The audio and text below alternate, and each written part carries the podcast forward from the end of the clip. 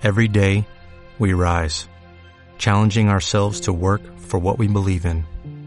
At U.S. Border Patrol, protecting our borders is more than a job, it's a calling. Agents answer the call, working together to keep our country and communities safe. If you're ready for a new mission, join U.S. Border Patrol and go beyond. Learn more at cbp.gov/careers. Hola, muy buenas. Hoy 10 de junio se cumple 303 años de la última batalla en suelo británico en la que participó un país extranjero, un contingente extranjero. Se trata de la batalla de Glenshill en Escocia, que en 1719 enfrentó al ejército británico y a un contingente formado por clanes y un destacamento, obviamente no podíamos dejar de no estar ahí, de soldados españoles. Hoy en Simple Política, la rebelión jacobita. Comenzamos.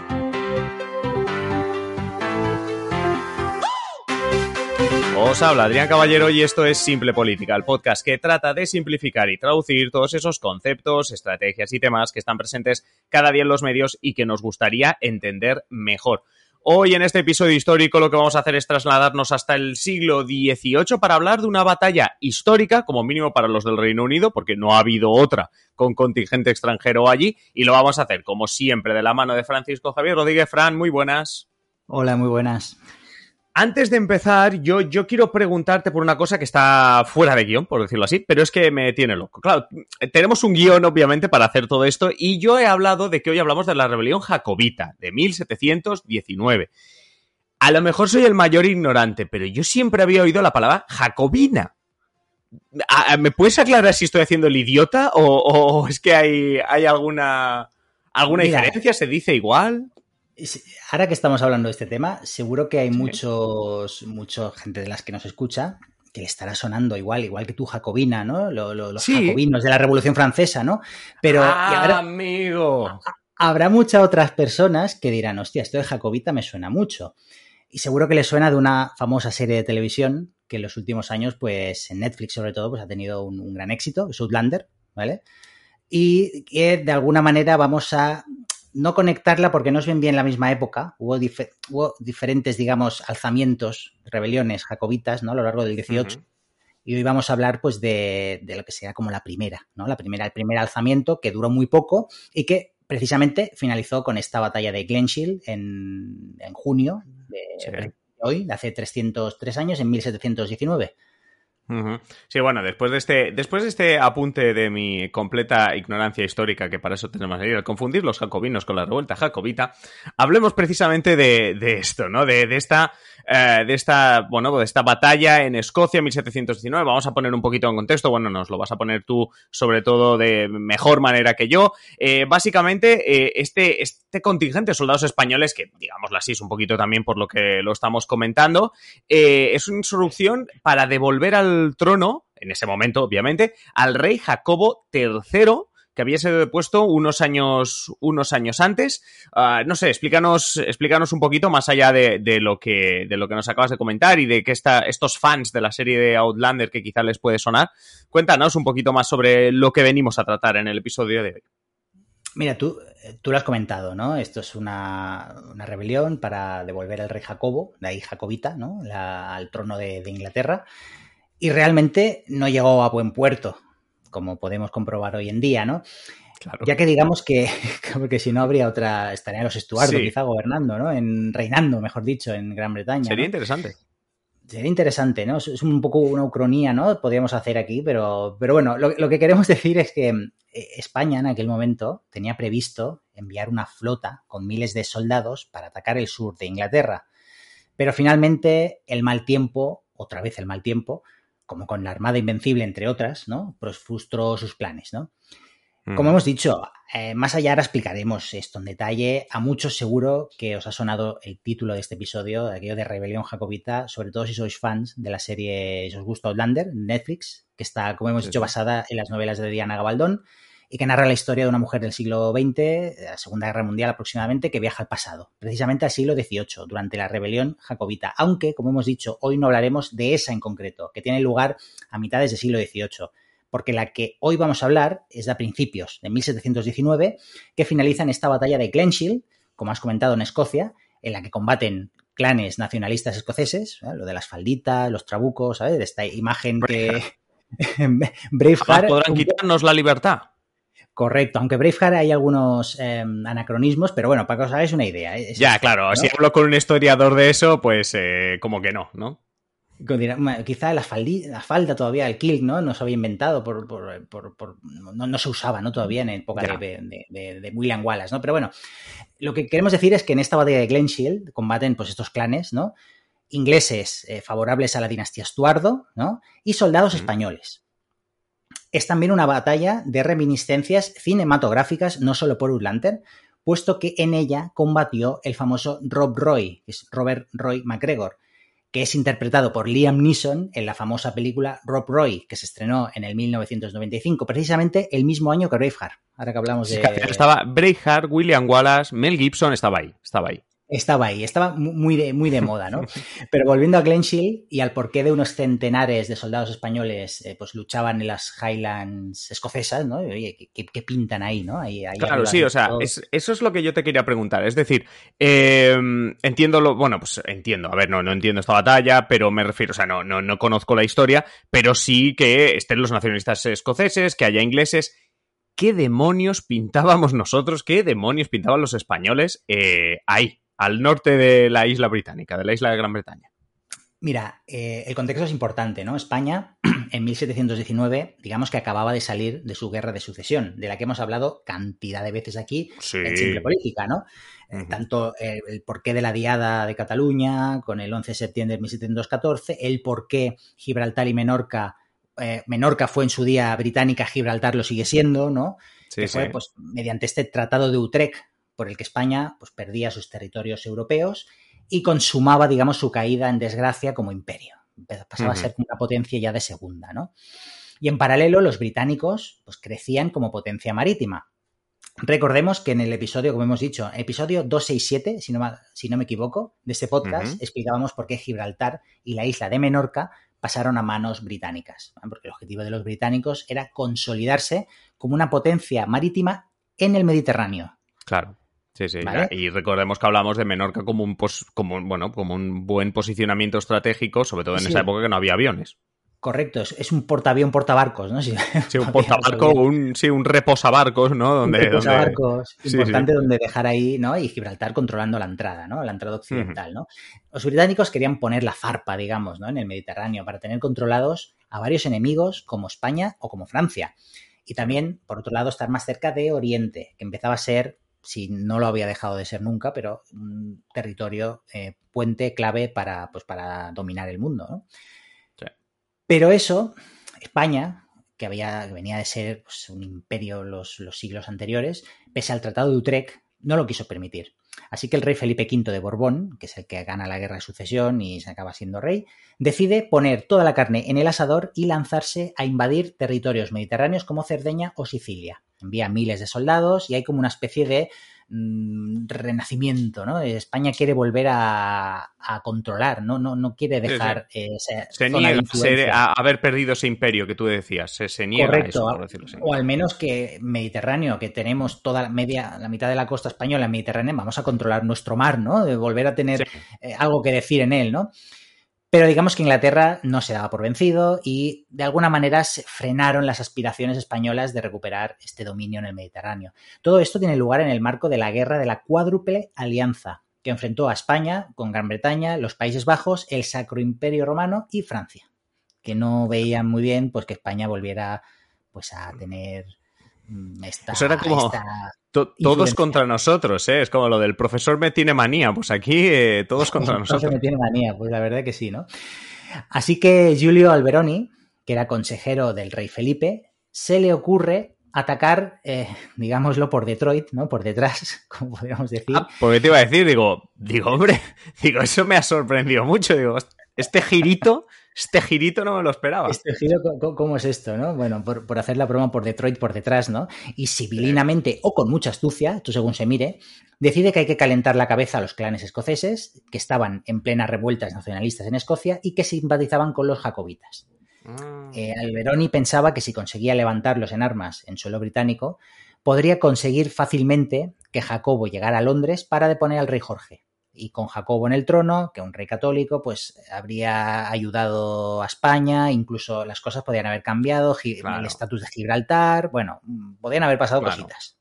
Es decir, el consejero del rey básicamente es un poco como el, Putin a partir de 2012 que dice la inestabilidad en la Unión Europea es lo que más me interesa. En este caso es, si tengo a todo el mundo en mi contra, vamos a, a buscar inestabilidad. ¿no? Es decir, oye, a mí la, la pelea esta de los escoceses ni me va ni me viene. Eso es. Pero, si les caliento la cabeza... Claro, si triunfan y me ponen al, pretendiente, al, trono que, yo quiero, que a mí me va bien, pues oye, pues a lo mejor geoestratégicamente pues me salgo beneficiado, ¿no? Sí, sí, no, no. Oye, y bueno, y que al final, esto supongo, mm, comentas tú, Julio Alberoni, consejero del rey Felipe, supongo que es el como, oye, deberíamos hacer esto, pero al final, ¿qué ocurre? Cuéntanos. Pues que se ponen manos a la obra. Mira, España, lo hemos dicho al principio del episodio, arma una nueva armada, ¿no? De 20, no tan grande, pero de unido, de 27 naves y 7.000 hombres para atacar el sur de Gran Bretaña, para desembarcar por Gales o por Inglaterra.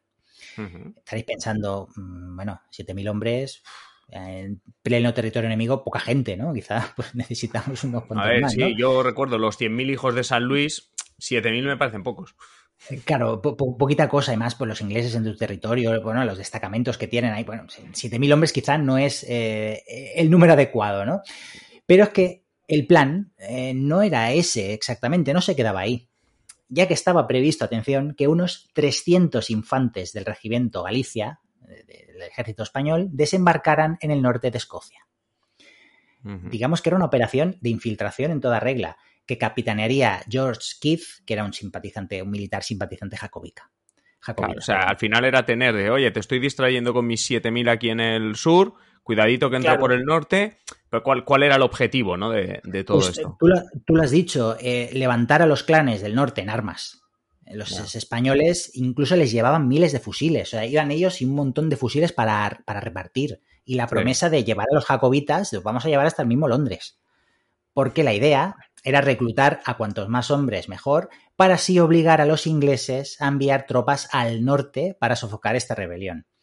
Y claro, si se van al norte, dejan el sur desprotegido, porque los militares son los que hay, no, no, no es una fuente infinita de hombres, claro, Es lo que hay, Claro, los envías al norte, el sur queda desprotegido. Y es aquí donde entrarían nuestros 7.000 soldados que partieron en esta armada improvisada desde Cádiz.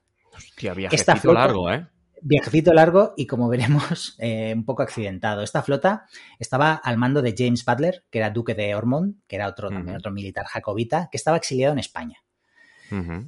Pero tú ya has dicho, a ver, esta flota no llegaría a buen puerto. Porque a la altura de, Galicia, de Finisterre, recordemos las, las tormentas ¿no? y el mal tiempo de esa zona, pues digamos que una ventisca desarmó esta armada y obligó a abortar los planes, porque la separó, la disgregó, entonces digo, oye, no podemos seguir porque han quedado las naves afectadas. Entonces se cancela. ¿Qué pasa? Se cancela el concierto. Se cancela el concierto, pero ¿qué pasa? Que es que los 300 valientes del norte de Escocia ya estaban allí. Claro, y además es que no es una época de WhatsApp, de tal, es como, ¿dónde están? O sea, ¿qué, está pasando con los otros 7.000? ¿no? Porque claro, porque imagina, que todo ha salido bien, imagina que los otros 7.000 están, han llegado, tal, van, por Gales, tal. ¿Cómo saben los 300? Incluso te compro que ha salido perfecta la cosa, ¿eh? O sea, a ver.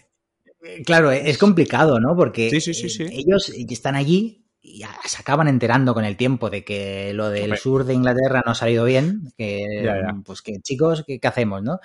Bueno, aún así, ellos deciden seguir adelante, ¿no? Ellos desembarcan y, llegan a cabo sus planes, primero sin saber, sin saber qué está pasando en el sur, ni entendiendo que la flota pues habría llegado, estaría ya atacando Inglaterra, ellos siguen adelante.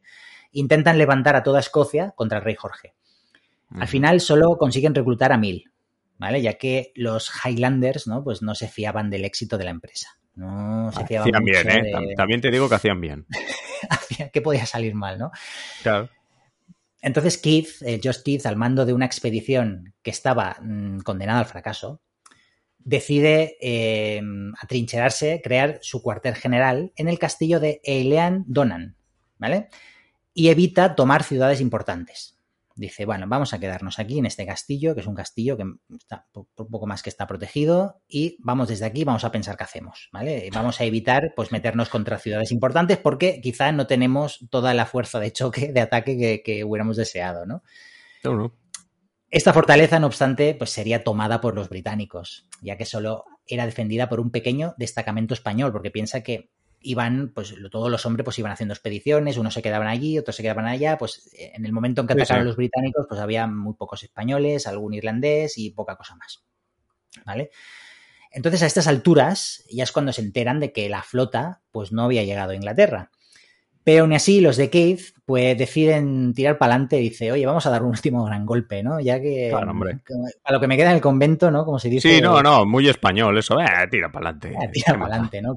El señor Keith, pues em, se, se, habría contagiado, ¿no? De esto que, de esto tan español que no, no, hay, no hay narices, ¿no? Por no decir otra cosa. Así que eh, esta tropa, de Highlanders, de clanes españoles e ingleses rebeldes, pues cruzan el denominado Paso de los Españoles. Se llama así, ¿eh? Paso de los Españoles. Que en gaélico es el Bealag na Spainteag. El paso de los españoles para los amigos. Para los amigos. Perdón a los escoceses que, abre, que hablen su lengua por, por la mala pronunciación, ¿no? Y una vez pasado este paso, se topan con el ejército británico, que había salido de Inverness, de la ciudad de Inverness, con el objetivo ya de aplastar la rebelión. No puede ser, esto se tiene que acabar. No podemos tener aquí mil y pico tíos eh, rebeldes eh, tocándonos las narices, como aquel que dice, ¿no? Hmm. Pero digamos que el ejército británico era menos y además los españoles habían tomado una posición alta, lo que les da, en, argot militar, pues te da ventaja. Si tú estás en alto y te, atacan te atacan desde abajo, pues los ves más, les cuesta más subir, tienes una cierta ventaja, ¿no? Esta colina se, llama ahora, también en su honor, el Pico de los Españoles, The Peak of Spaniards. Perfecto, Entonces, eh, bueno, pues entabla la, comienza la batalla, ¿no? Sí. Como diría el rey Theoden, ¿no? Pero los británicos, se, porque lo conocen, se coscaron de que los escoceses, que protegían los flancos de los españoles, es decir, los españoles estaban en el centro de la colina y los escoceses a los lados. A los lados, sí. Vosotros os ponéis a los lados y evitáis que, tomen el risco. Pero los británicos, pues ya sabían con quién estaban jugando y se coscaron que los escoceses, pues estaban muy mal organizados y luchaban de manera anárquica. Y digamos que como ya se los conocían, pues decidieron atacar a los flancos para aislar a los españoles y evitar que pudieran salir de la montaña o incluso recibir pues algún ayuda. Alguna ayuda o lo que sea, sí, sí, sí. Correcto, recursos, etcétera, ¿no? En esta escaramuza, Rob Roy, ¿no? Es herido y evacuado. Y entonces los miembros del clan MacGregor se van por patas, o sea, se van. Se lo llevan y se van. Y empiezan a irse escoceses de ahí. Y solo decir que llega un momento que los españoles se quedan solos luchando en una colina de las Highlands escocesas contra el ejército británico, unos 300 hombres, ya me dirás tú, ¿qué hacemos aquí, Paco? Eh, con lo bien que yo estaba en Cádiz. Con lo bien que yo estaba en Cádiz, ¿no? Se quedan casi solos en la colina, de nombre impronunciable para ellos, y como eran inferiores en número, pues con el tiempo ellos pues, deciden rendirse, ¿no? Entonces, digamos que fueron capturados, encarcelados en Edimburgo y puestos en libertad más adelante cuando se alcanzó la paz.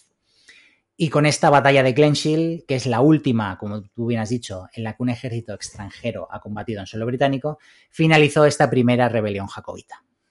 Oye, pues también me sorprende bastante bien el, entre comillas, el buen rollo, es decir, eh, no, fue como, vale, os habéis rendido, pues me masacro a todos. Oye, mm, una pausa también, ¿eh? O sea, oye, buen, rollo, buen rollo, ¿eh? O sea, muy bien. Sí, sí, estas reglas de la guerra, ¿no? De un poco de, pues, oye, me, rindo y si me conservas mi vida, ¿no? Pues, pues sí, sirve de algo, o sea, me rindo y, y, sirve de algo, ¿sabes? Oye, pues, sí, sí, sí, sí, sí.